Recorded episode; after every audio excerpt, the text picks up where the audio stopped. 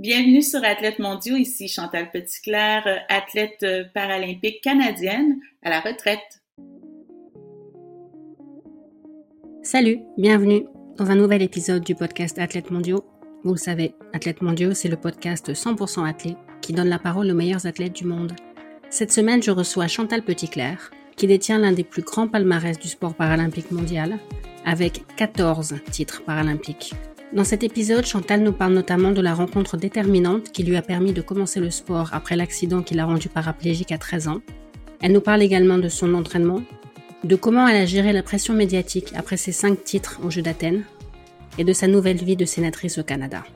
Elle aborde également d'autres sujets que je vous laisse découvrir. J'ai beaucoup appris en enregistrant cet épisode et j'espère qu'il vous plaira. Bonne écoute. Bonjour Chantal, bienvenue sur Athlète Mondiaux. Bonjour, merci de m'accueillir. J'ai reçu beaucoup d'invités jusqu'à maintenant, certains très grands palmarès, des médailles d'or, des records du monde, mais personne n'a ton palmarès à toi parce que tu as quand même gagné 14 médailles d'or paralympiques. Mm-hmm. Quand on en a gagné autant, au fil de autant de paralympiades, est-ce qu'on a des souvenirs précis de chacune d'entre elles ou est-ce que c'est un peu mélangé dans les souvenirs? Ben, c'est vrai qu'il y a des médailles, des finales euh, dont le souvenir est, gravé peut-être un petit peu plus précisément pour, pour toutes sortes de raisons. Mais bon, oui, je me rappelle de chacune de mes médailles, mais je dois dire que les médailles de Pékin, mes derniers Jeux, ben, chacune de ces médailles-là, je me, je me rappelle parfaitement de la compétition. Sydney, tout ça, mes premières, je me rappelle bien, mais mais ceci étant dit, oui, chaque, chaque médaille a son histoire, euh, même, même quand elles ne sont pas d'or. Oui. Et tu as aussi la particularité d'avoir gagné une médaille olympique, c'est ça? Oui, c'est vrai. Oui, c'est vrai parce que dans la belle histoire du mouvement paralympique, il y a eu une période où le 800 mètres féminin paralympique était, euh, à l'époque, on disait épreuve de démonstration. Donc, était en démonstration lors des Jeux olympiques réguliers. Ça avait commencé avec les Jeux de Los Angeles et moi, j'ai eu ce, ce grand plaisir euh, de faire euh, une médaille euh, aux Jeux olympiques, donc une médaille de démonstration aux Jeux olympiques à Athènes et, de la gagner, donc une médaille d'or. Et pour moi, ça a été une déception de voir que cette espèce de mouvement-là d'essayer de faire entrer au moins quelques épreuves paralympiques dans les Jeux olympiques, ben, quelque part au niveau politique, ça a déraillé mais, euh, mais je garde quand même euh, un souvenir extraordinaire de cette médaille olympique. Tu penses que c'est quoi les, les oppositions? Qu'est-ce qui fait que ça ne s'est pas poursuivi? Ah, le sport, euh, même paralympique, même olympique, même amateur, ça reste hautement politique et économique. Euh, J'aurai jamais la réponse précise à cette question-là, mais c'est vrai que au départ, à Los Angeles, par exemple, quand on avait pensé inclure quelques épreuves euh, paralympiques lors, euh, lors, lors, des Jeux olympiques, ben, on était encore à cette étape où le sport paralympique était pas si développé. Tu sais, il y avait pas des milliers d'athlètes, il y avait pas des, des milliers d'épreuves non plus. Donc, on, on pouvait penser que ça pouvait être réaliste. Et je pense que plus le sport paralympique s'est développé, avec euh, multitude de sports, multitude d'épreuves. Et là, on se rendait compte d'une espèce de casse-tête logistique, logistique et pratique, hein, comment on accueille 4000 athlètes de plus et qu'est-ce qu'on fait, où est-ce qu'on les loge? Donc, il y avait tout ce côté logistique-là. Où est-ce que moi, au niveau euh, personnel, euh, j'ai trouvé ça cruel, c'est que en même temps, le sport paralympique devenait de plus en plus compétitif avec une profondeur et un niveau de professionnalisme qui justifiait encore plus sa place aux Olympiques. Donc, euh, c'est un peu cruel tout ça. Je pense que euh, comme plusieurs, j'ai fait la paix avec ça. Et, et, je dois dire aussi que le sport paralympique, quelque part, a, a gagné ses lettres de noblesse et peut-être que peut-être qu'il n'y a plus besoin de prouver. On n'a plus cette espèce de besoin-là de se dire Ah, mais je suis, je suis un athlète euh, qui, qui vaut autant qu'un athlète olympique. Je pense que cette bataille-là est moins euh, euh pertinente aujourd'hui. Et ça, ça, c'est une grande, grande victoire du mouvement paralympique. Oui. En préparant l'interview, je suis tombée sur une citation de toi dans laquelle tu dis Si j'écrivais un livre, il se vendrait pas. J'ai beaucoup de souvenirs très heureux. Mais c'est drôle parce que souvent, quand on entend parler d'athlètes paralympiques, on entend parler d'histoires de résilience, d'histoires inspirantes, etc. Mais toi, tu vois pas ta vie comme une histoire de résilience? Ben non, et cette, euh, ce, commentaire-là, je l'ai fait, euh, je l'ai fait à, à, quelques niveaux en fait pour passer quelques messages. C'est vrai que d'une part, c'est au niveau de euh, oui, je suis une athlète euh, qui euh, qui est entrée dans le sport paralympique avec une histoire qui est une histoire de d'obstacles, hein, d'un accident qui m'a rendu paraplégique à l'âge de 13 ans. Donc, on parle de, de résilience, on parle de, de, tragédie, un petit peu de la vie qui bascule soudainement. Donc, c'est un petit peu à ce niveau-là où je disais, mais mais j'ai eu j'ai eu des gens extraordinaires autour de moi. Je pense que j'étais aussi euh, une personne et que je reste une personne qui est capable de voir euh, euh, le positif dans, dans, dans, plein de choses, dans tout, dans la vie. donc, il y a tout ça qui m'a aidé. Mais aussi, je le disais surtout que mon histoire, mon livre se vendrait pas dans le sens où au Canada, et je, je pense un petit peu partout dans le monde, mais au Canada, on est beaucoup dans une remise en question de la haute performance et, et dans cette, euh, cette idée que la haute performance, ben, euh, c'est stressant, ça vient avec énormément de pression qui est pas toujours euh, saine. Et on est aussi beaucoup dans des histoires très sérieuses de d'abus dans le sport euh, d'abus verbaux, d'abus physiques aussi parfois, et de culture un petit peu qui soit une culture euh, de stress, de pression, euh, une culture négative. Et moi, je disais que mon, mon livre se vendrait pas dans le sens où j'ai eu ce plaisir et ce privilège d'aimer la haute performance, d'aimer la le stress et la pression dans un stade de 91 000 personnes et de se dire, oh, j'ai que c'est 16 secondes pour tout prouver. Moi, j'ai, j'ai eu beaucoup de plaisir. J'ai cette personnalité-là. Et encore plus important, j'ai eu ce grand plaisir et privilège, je le réalise, d'avoir euh, une équipe avec un entraîneur qui était à la fois très dur, mais hyper sensible et respectueux. Et ça, je réalise que c'est, euh, il y en a une tonne d'excellents entraîneurs, mais malheureusement, il y a des athlètes qui ont vécu des, des histoires horribles, faut le dire, euh, ou parfois juste des histoires négatives, mais même ça, c'est trop. Donc, c'est dans ce sens-là où je dis, euh, je réalise, je réalise en fait la chance que j'ai eue que mon histoire de, de sport et de haute performance, elle soit et soit si belle. Pas facile, hein, avec des obstacles, des revers, des échecs, mais extrêmement positive. Et tu as aussi eu la chance de rencontrer la bonne personne au bon moment après ton accident. Il y a eu un prof qui a joué un grand Absolument.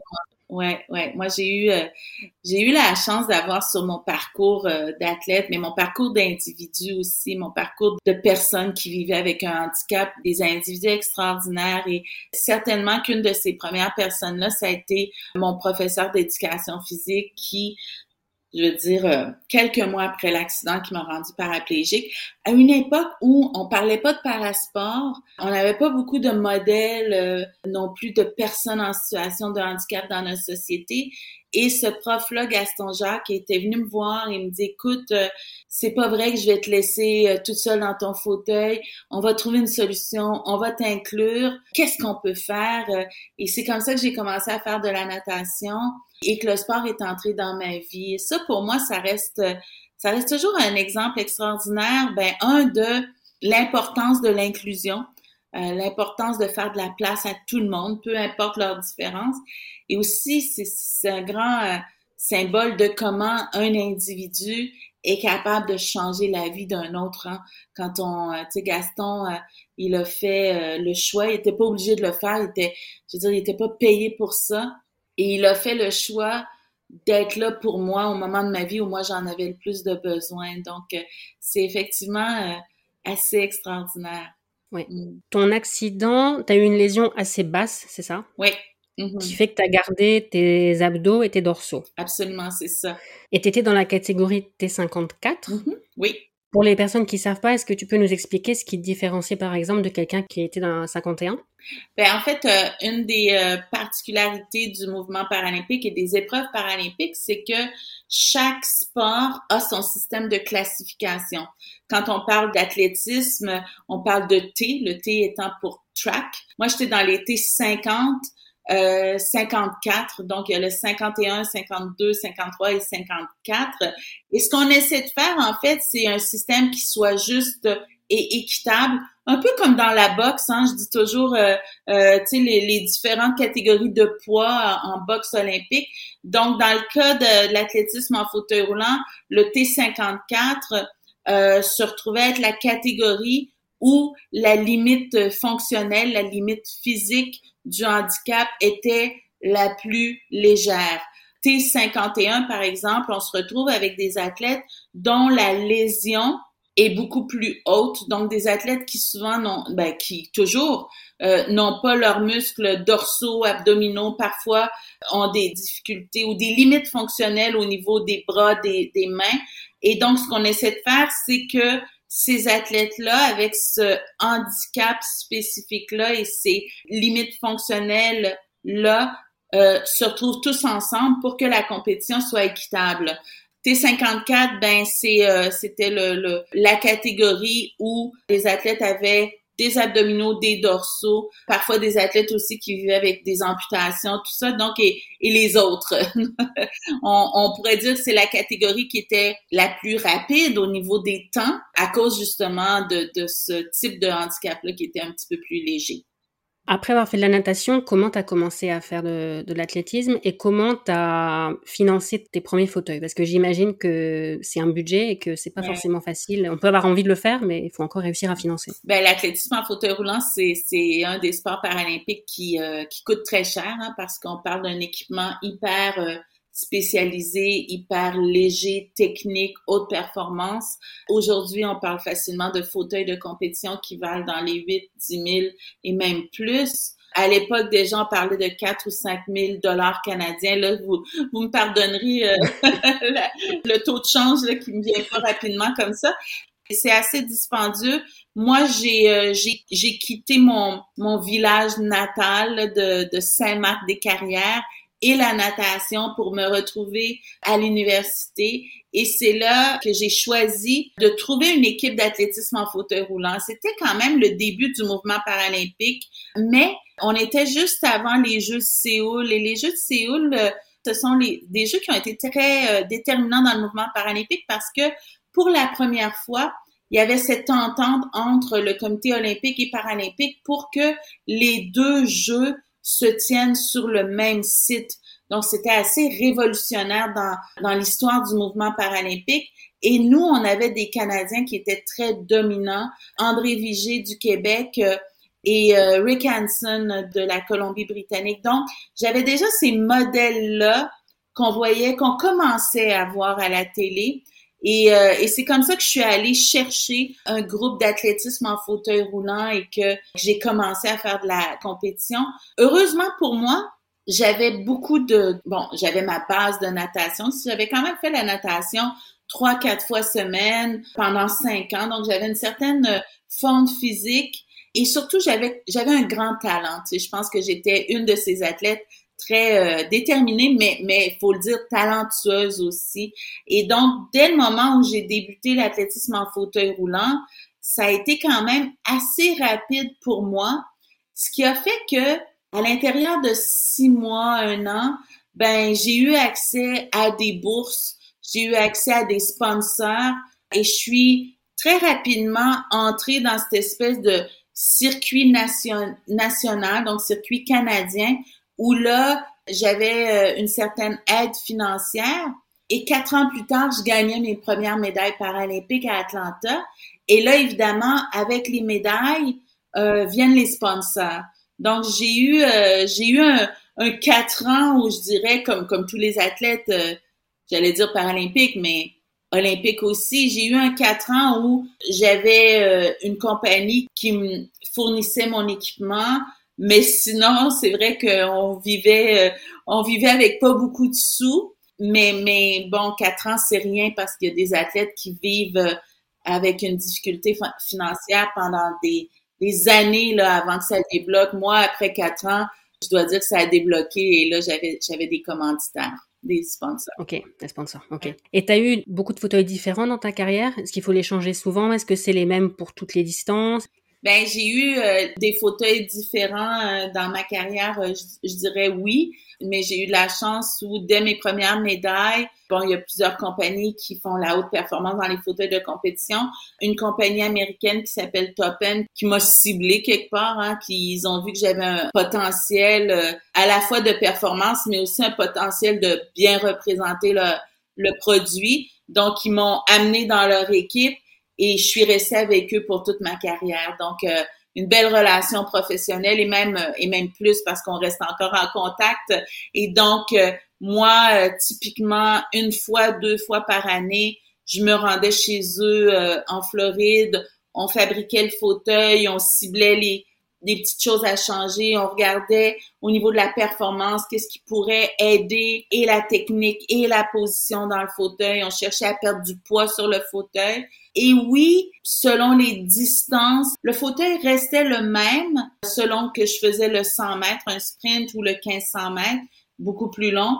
Le fauteuil restait le même, mais la position dans le fauteuil pouvait changer c'est-à-dire la hauteur des genoux. C'est très, très, les gens se rendent pas compte comment c'est hyper technique. Hein. On pouvait avancer, euh, par exemple, la hauteur des genoux par rapport à la roue de un demi centimètre et là, on gagnait 2 km heure. C'est aussi précis que ça.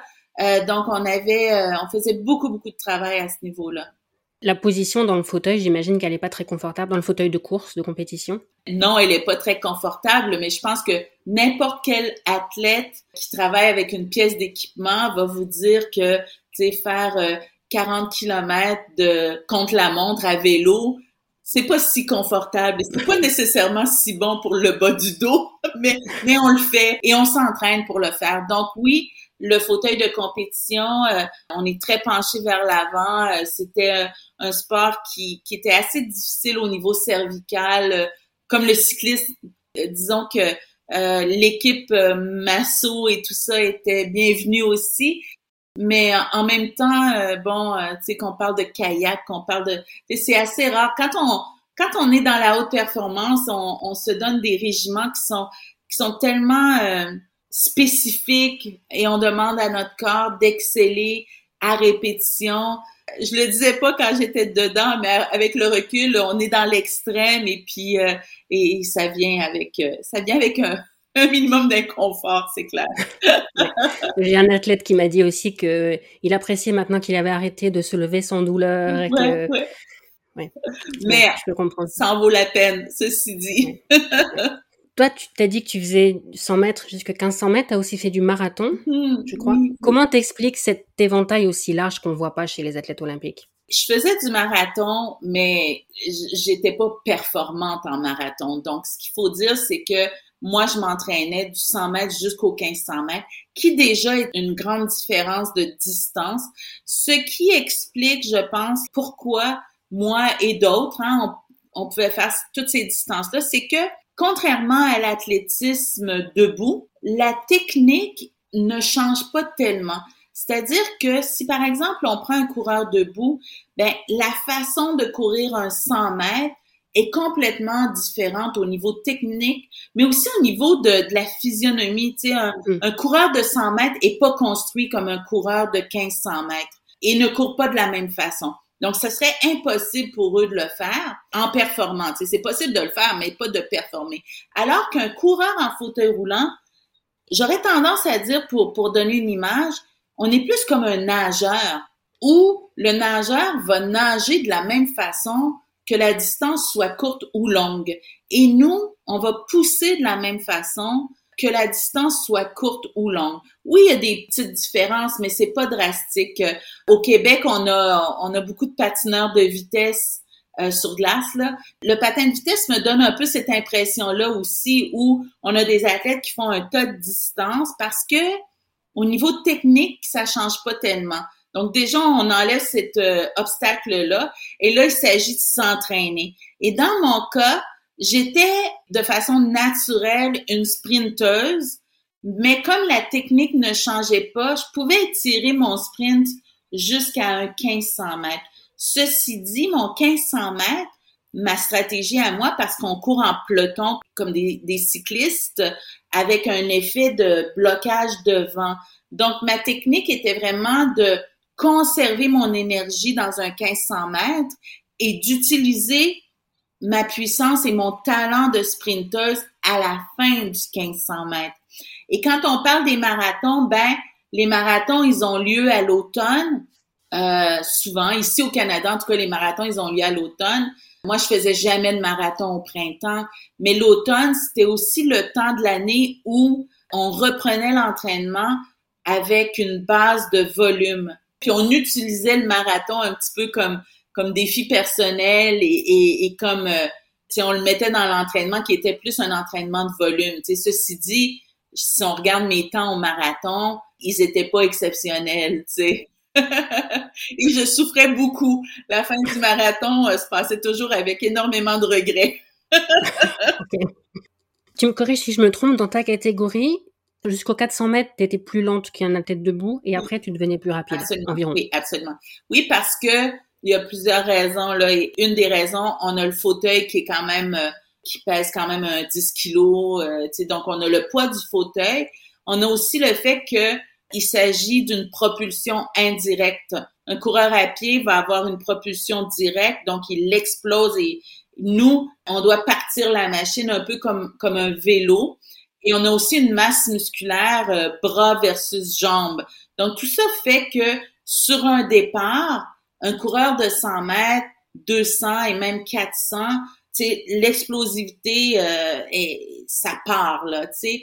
Mais au niveau de la vitesse maximale et d'une certaine capacité à garder la vitesse, ben, à partir du moment où notre momentum de roue a pris sa vitesse de croisière, ben là, on est, on est dans des vitesses qui sont supérieures à des coureuses à pied. Et c'est là qu'on on les rattrape, on rattrape les femmes aux 400 et même aux 800. Les femmes en fauteuil roulant vont se mettre à rattraper les hommes qui courent debout. Et au marathon, ben là, on dépasse carrément. Donc, mais je veux dire, on fait ces comparaisons-là pour le plaisir parce que, tu sais, la réalité, c'est comme, c'est juste deux sports et deux disciplines complètement différentes.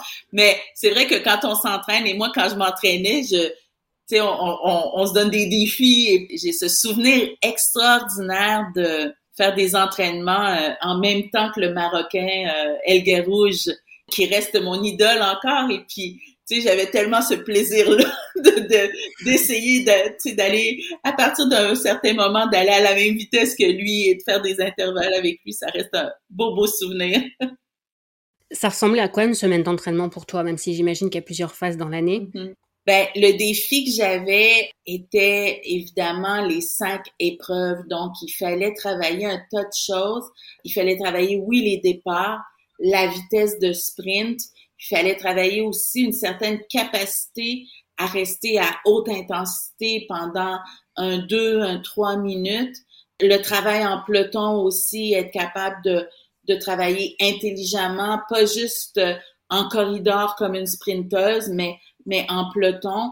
Donc, ça faisait beaucoup, beaucoup de choses à faire, ce qui nous donnait un défi, en fait, pas à moi, mais à mon entraîneur, un défi de planifier tout ça pour à la fois tout faire, mais sans arriver avec une surcharge et donc en allant jamais en surentraînement. Donc, ça impliquait deux, trois entraînements par jour. Je me rappelle qu'au départ, on faisait du six jours semaine et à un certain moment, on avait commencé pour les Jeux de Pékin, en fait, ce qui marchait le mieux pour nous, c'était d'avoir une journée de repos aux quatre jours. Donc là, ça donnait, euh, tu sais, c'est ça, pas deux journées de repos semaine, mais une aux quatre jours, avec deux, trois entraînements même par jour, avec aussi un accompagnement de l'équipe thérapeutique qui était constante, c'est-à-dire un, deux, trois massages toutes les semaines en grande période acupuncture aussi. Tu sais, j'étais aussi au Jeu de Pékin une athlète de 38 ans.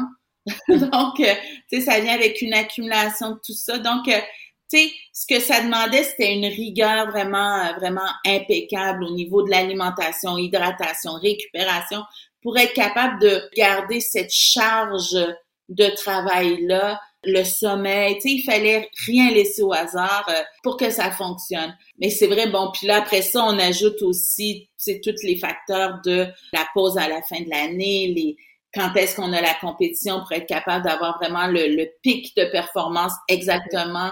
Moi, j'ai eu la chance de travailler avec euh, euh, l'entraîneur Peter Erickson qui, à ce jour, reste l'entraîneur paralympique d'athlétisme le, le, plus médaillé de l'histoire euh, et, et, pas juste les miennes là tu sais c'est donc euh, c'était quelqu'un qui euh, qui avait une, une, expertise là extraordinaire au niveau de l'athlétisme mais qui était capable aussi de vraiment analyser qu'est-ce qui marche avec chaque individu. C'est-à-dire que ce que moi j'avais était pas la même chose que ce que quelqu'un d'autre dans mon équipe que lui entraînait avait. il était capable de vraiment analyser, de tout documenter. Nous, on, gardait tout là.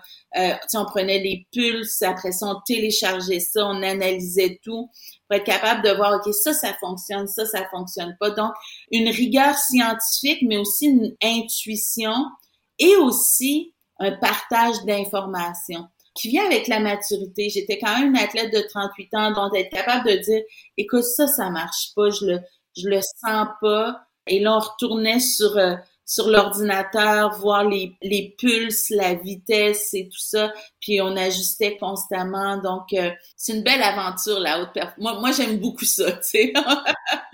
J'aimais beaucoup analyser, ça paraît, je pense. J'aimais beaucoup analyser tout ça, puis regarder comment ça fonctionne. Tu penses que c'était quoi ta plus grande qualité physique et ta plus grande qualité mentale pour réussir dans le sport de haut niveau? Ma, ma qualité physique, évidemment, j'avais un grand talent et plusieurs athlètes ont un grand talent. Évidemment, quand on se retrouve euh, à ce niveau-là, on, a un talent de base. Moi, j'avais un grand talent et une capacité à non seulement tolérer la douleur, mais, et c'est un peu étrange, là, mais à apprécier la douleur comme un défi c'est-à-dire une espèce de mentalité de samouraï quelque part, là, de dire, euh, tu c'est un combat de mon esprit contre mon corps.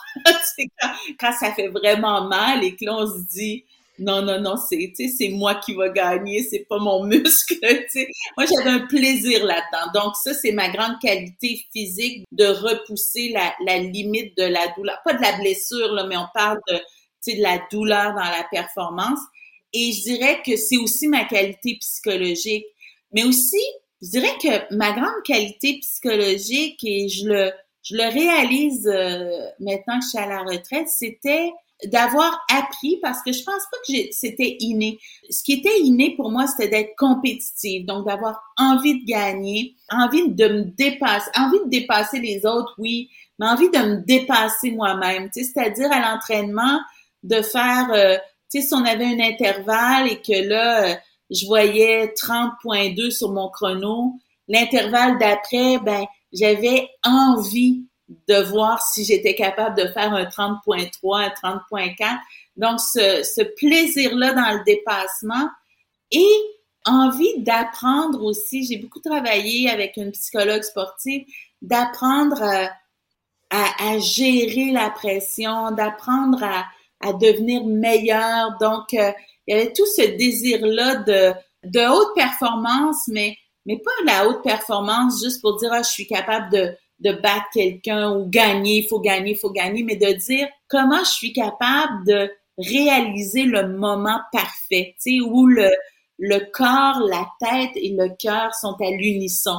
Et donc, pour moi, il y avait ce, ce cheminement-là qui était euh, un plaisir et une quête, et je dirais que c'est la grande qualité que j'avais comme athlète. Et c'est ce qui fait aussi que, comme athlète, tu sais, quand on dit des fois, tu sais, les athlètes qui durent, pourquoi revenir, pourquoi refaire la même chose, mais ben, c'est cette capacité à garder le feu euh, brûlant quelque part aussi. Oui. Et quand on a autant gagné que toi, comment on gère cette pression? Est-ce qu'il y a eu des moments où c'était trop? Il y a eu des moments où on a dû, euh, on a dû prendre des décisions parce que c'est vrai que quand j'ai euh, j'ai gagné cinq médailles d'or aux Jeux d'Athènes et là je me relance aux Jeux de Pékin, Et euh, les gens disaient, tu sais, bon, tu veux faire quoi Pékin? Et est-ce que tu veux gagner cinq médailles d'or? Et, quelque part, j'avais comme pas le choix de dire oui parce que tu peux pas dire, ben non, j'y vais, mais je veux pas gagner cinq médailles d'or.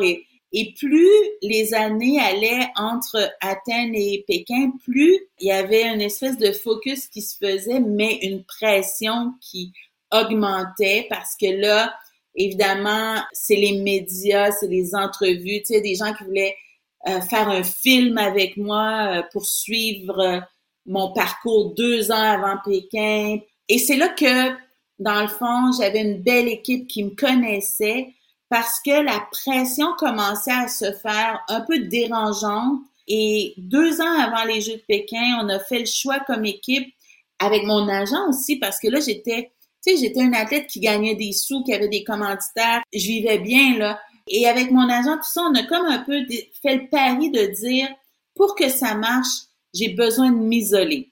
J'ai besoin de dire non. Non à des pubs, non à des sponsors, non à des entrevues. Et ça, euh, une décision qu'on avait prise avec le conseil de mon entraîneur, de ma psychologue sportive. Mon agent avait embarqué là-dedans, même si pour lui, c'était comme OK de dire, ben, tu sais, les médias sont pas contents, là, tu sais, ton commanditaire est pas content si tu refuses tout. On n'a pas tout refusé, mais on a vraiment ciblé, et je dirais que un an avant les Jeux de Pékin, j'ai presque rien fait au niveau euh, visibilité, au niveau promo. Euh, je me suis débranchée des médias sociaux. J'allais même pas voir mes courriels pendant les Jeux. Et ça, je savais, ça, ça a été ma stratégie à moi pour gérer, parce que j'avais déjà la, la pression que moi-même je me donnais. Donc, je me suis dit, il faut pas que ça vienne de l'intérieur. On était très rigoureux là-dedans et c'est un choix qui a été payant parce que j'ai été capable de me concentrer sur ce que moi je me donnais comme défi. Et en même temps, après, ça a été une belle surprise parce que pendant les Jeux de Pékin, j'allais pas voir les médias, j'allais pas voir mes médias sociaux, personne ne me disait rien. Et quand j'ai gagné ma cinquième médaille d'or à Pékin, et là, j'ai vu qu'au Canada, mon Dieu, je faisais la page couverture de, tous les journaux, tout ça. Ça a été, euh, j'avais des centaines, des centaines de courriels, de félicitations. C'était fantastique, vraiment. Est-ce que dans toute cette belle histoire, tu as quand même des mauvais souvenirs? Est-ce qu'il y a des compétitions qui se sont mal passées? Honnêtement, euh, je dirais, j'ai des souvenirs de...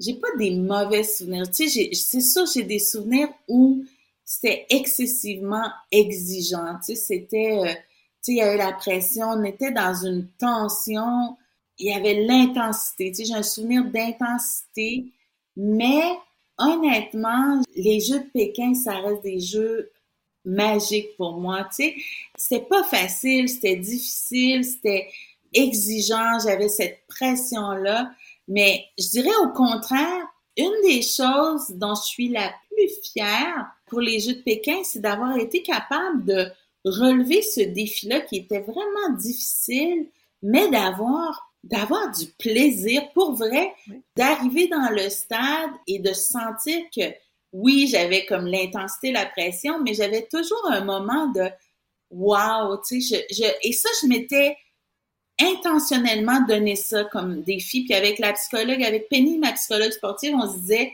il faut être capable d'en profiter. Tu sais, c'est, c'est, oui, il y a la pression, il y a le travail, euh, il y a les petites blessures, mais il y a cette espèce de privilège incroyable de dire, tu sais, je fais ce que j'aime à 38 ans dans un stade devant 91 000 personnes et, j'ai réussi à le faire. Donc, euh, non, malheureusement, j'ai pas de, de, j'ai pas de mauvais souvenirs. Tu sais, je veux dire, euh, c'était pas facile, mais c'était tellement euh, une expérience de vie extraordinaire. Et c'est peut-être du coup difficile d'arrêter le moment venu. Ben, c'est clair, c'est clair.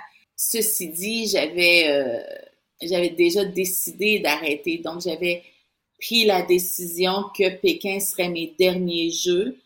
Et à la fois, ça donnait plus de pression à ces jeux-là, mais ça donnait mm-hmm. aussi plus de, de sens. Tu sais, j'en ai encore plus profité parce que je me disais, tu sais, c'est mon dernier 100 mètres.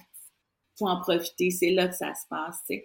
Ceci dit, c'est vrai que la retraite par la suite, c'est pas si simple hein, parce qu'on a euh, on a ce vide. Moi, c'est comme ça que je l'ai vécu un peu. C'est surtout, on se dit, OK, là, j'ai, j'ai l'avenir devant moi et c'est un avenir qu'il faut se construire. C'est un avenir qui est pas défini et qui vient un petit peu avec un vide et des deuils à faire parce que quand on aime ça autant, on se dit, OK, ben, tu sais, peu importe ce que je vais faire, euh, si je m'en vais dans les médias, si je reste dans le sport, sais, peu importe ce que je me choisis comme deuxième moitié de vie professionnelle, ben, ça va pas se passer avec, euh, avec l'espèce d'adrénaline de la victoire dans un stade. Donc, on fait un deuil de ça. On fait un deuil aussi de, de notre corps, hein, que les muscles disparaissent tranquillement et, et même si on choisit de rester en forme, ben, être en forme à, à s'entraîner, euh, tu sais, euh, quatre fois, cinq fois semaine, c'est pas le même corps qu'on avait quand on était dans la haute mm. performance. Donc, on a un deuil un petit peu physique à faire. Puis aussi, un deuil au niveau du euh, de notre équipe, l'entraîneur qui devient notre ami, le masso, la psy, nutritionniste, tu sais, c'est des gens qui sont dans notre vie au quotidien. Et là, eux continuent avec avec leurs athlètes et nous, ben, ils sont plus là. Et, c'est comme normal, mais, mais ça laisse un vide et puis ça nous manque. Donc, il y a un petit peu tout ça, les voyages, euh, et il y a le grand point d'interrogation de se dire, ben, je fais quoi maintenant? Et il y a aussi le fait que quand on se lance dans, dans une prochaine aventure, bon, tu sais, moi, j'ai fait des trucs dans les médias, j'ai travaillé avec l'équipe britannique comme entraîneur, peu importe dans quoi on se lance, ça vient avec une courbe d'apprentissage qui est assez abrupte et ça vient avec le fait que on part d'un endroit où on est la meilleure au monde dans ce qu'on fait et peu importe ce qu'on va faire comme prochaine étape, ben faut recommencer au bas de l'échelle un petit peu, il faut réapprendre, faut faire nos classes. C'est pas simple. Oui. tu es sénatrice maintenant au Canada? Exact. Comment tu t'es retrouvée sénatrice? J'imagine que tu n'avais pas prévu ça. Non, non, non. De devenir parlementaire, de devenir sénatrice, c'était pas sur, euh, c'était pas dans mon plan de match. Mais quand j'ai pris ma retraite de Pékin, j'ai fait des trucs dans les médias, je donnais des conférences aussi. Et peu à peu, en fait, de façon un petit peu naturelle, ben, j'ai pris une certaine place au niveau de la défense des droits des personnes en situation de handicap. Évidemment, la défense des athlètes parasport, paralympiques, mais plus large que ça. Tu sais, c'est quoi l'importance de l'inclusion? C'est quoi l'importance de l'équité, de l'accessibilité? Donc, je suis devenue un petit peu une voix à ce niveau-là, avec des implications euh, à travers plusieurs organisations et tout ça. Au Canada, on a eu ce mouvement-là où le gouvernement actuel du premier ministre Justin Trudeau avait cette idée d'un Sénat. Le Sénat au Canada est un Sénat nommé, un peu sur le modèle Westminster. Et le premier ministre Trudeau avait ce désir-là de moderniser le Sénat canadien d'en faire un Sénat qui soit beaucoup plus indépendant, moins partisan, donc un Sénat qui n'est pas aligné sur des programmes de partis politiques. Mm. Et donc, moi, quand j'ai été euh, approchée, en fait, ils sont venus me chercher, c'est quelque chose qui m'intéressait et qui m'a interpellée. Ben, d'une part, il y a que 105 sénateurs au Canada, donc d'une part, c'est, je veux dire, c'est un privilège, euh, une responsabilité, oui, mais un privilège extraordinaire. Je pouvais pas dire non. Et en même temps, je me disais aussi, c'est la question que je posais à, à d'anciens sénateurs de dire, est-ce que moi, avec ce que j'ai comme bagage, comme parcours d'athlète paralympique, oui, de personnes en situation de handicap, de personnes aussi qui vivent au Québec, donc euh, euh, dans la francophonie canadienne, de dire est-ce que moi je peux faire une différence, est-ce que je peux avoir un, un apport, un impact dans le processus législatif canadien parce que c'est ce qu'on fait au Sénat. Mm-hmm. euh, et les réponses étaient euh, étaient toutes souvent, en fait, assez intéressant de dire absolument oui, mais tu vas devoir comprendre que c'est pas un sprint et que c'est c'est un travail euh, qui prend des années, c'est un travail qui demande beaucoup de patience. Et là, je me retrouve euh, sénatrice depuis sept ans.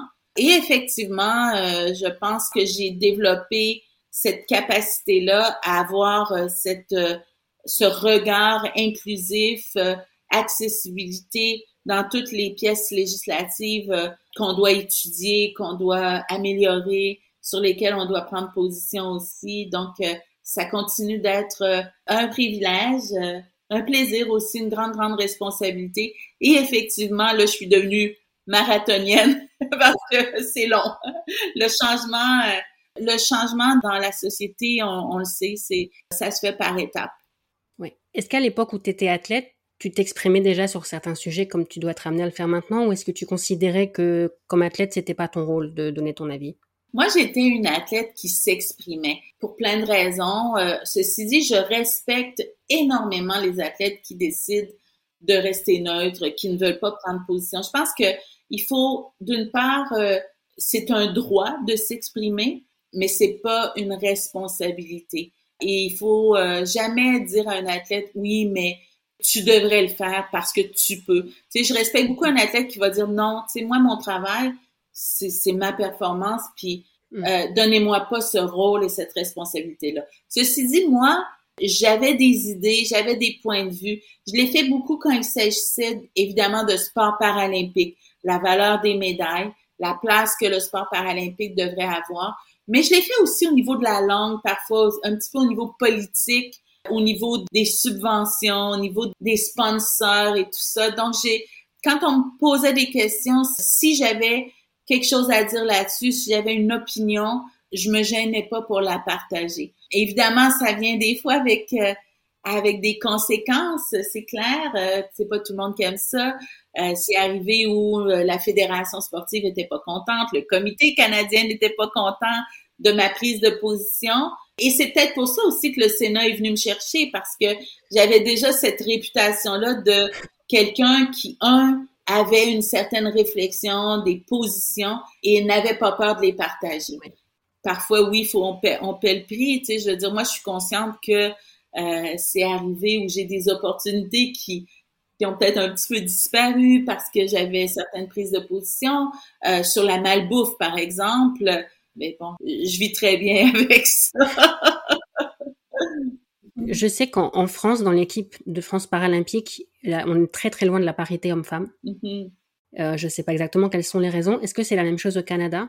C'est la même chose au Canada. C'est quelque chose euh, qui s'améliore, ceci dit. Ici au Canada, je dirais que ça se passe, euh, bon, ça se passe au niveau de, de la place sur les équipes. Ça se passe au niveau un petit peu des sponsors, quoique pas tant que ça. Ça se passe un petit peu au niveau de la place dans les médias. Ça se passe beaucoup au niveau du nombre euh, d'athlètes euh, paralympiques féminins versus masculins. C'est peut-être tellement pas d'actualité ce que je vais vous dire parce que j'ai pris ma retraite depuis plus d'une décennie, mais je sais qu'à l'époque, on avait, euh, il y avait ces statistiques-là qui disaient que il y a plus d'accidentés, par exemple, accidents de voiture, accidents de moto, qui sont masculins, qui sont des hommes, des jeunes hommes parfois, que féminins, ce qui fait que le bassin d'athlètes paralympiques possible est peut-être plus grand chez les hommes que chez les femmes. Je sais pas c'est quoi c'est le poids scientifique de cette déclaration-là, mais ce serait intéressant de l'analyser pour dire est-ce est-ce un vrai problème ou est-ce que ça n'en est pas un? Mais, mais honnêtement, je ne sais pas. Mais ça, ça reste intéressant. Si je dirais là, au Canada, ce qui reste encore plus, c'est comment aller chercher les jeunes. Tu comment aller chercher les jeunes dans les écoles, dans des petits patelins où parfois tu as une seule euh, jeune fille de 11 ans avec un handicap et c'est quoi, je veux dire, c'est quoi ces opportunités, même pas de haute performance, mais c'est quoi ces opportunités d'activité physique? Ça ici, ça reste un gros, gros problème. OK. Je vais terminer par la question que je pose à tout le monde. Le podcast s'appelle Athlète mondiaux parce que ce que j'aime le plus dans l'athlète, c'est son côté universel. Qu'est-ce que toi, t'aimes le plus dans l'athlète? Ah, moi, ce que j'aime, euh, ce que j'aime le plus euh, dans l'athlète, c'est comment, à travers quelque chose qui est aussi simple que le sport, on démontre comment il n'y a aucune limite qui ne peut pas être dépassée. Et on continue de le faire, même quand on se dit, peu importe les distances hommes, femmes, para, olympiques, on se dit, mon Dieu, c'est impossible que quelqu'un fasse mieux, plus haut, plus vite. Et chaque fois, la limite est dépassée. Et ça, pour moi, c'est le symbole ultime de, Ben, comment justement l'être humain n'a pas de limite. Très bien, très bonne conclusion. Si tu n'as rien à rajouter, je vais te remercier. Ben, merci, merci beaucoup à toi, merci. Merci Chantal d'avoir accepté mon invitation et merci à vous d'avoir écouté l'épisode jusqu'au bout. S'il vous a plu, dites-le moi sur les réseaux sociaux et n'oubliez pas de vous abonner pour ne pas manquer les prochains épisodes. Vous le savez désormais, vous pouvez soutenir le podcast via le lien disponible dans les notes. Même en donnant 2 euros, vous m'aiderez à continuer cette folle aventure du podcast. Vous pouvez également me suggérer des invités et pour ça aussi vous trouverez le lien dans les notes. Merci et à la semaine prochaine.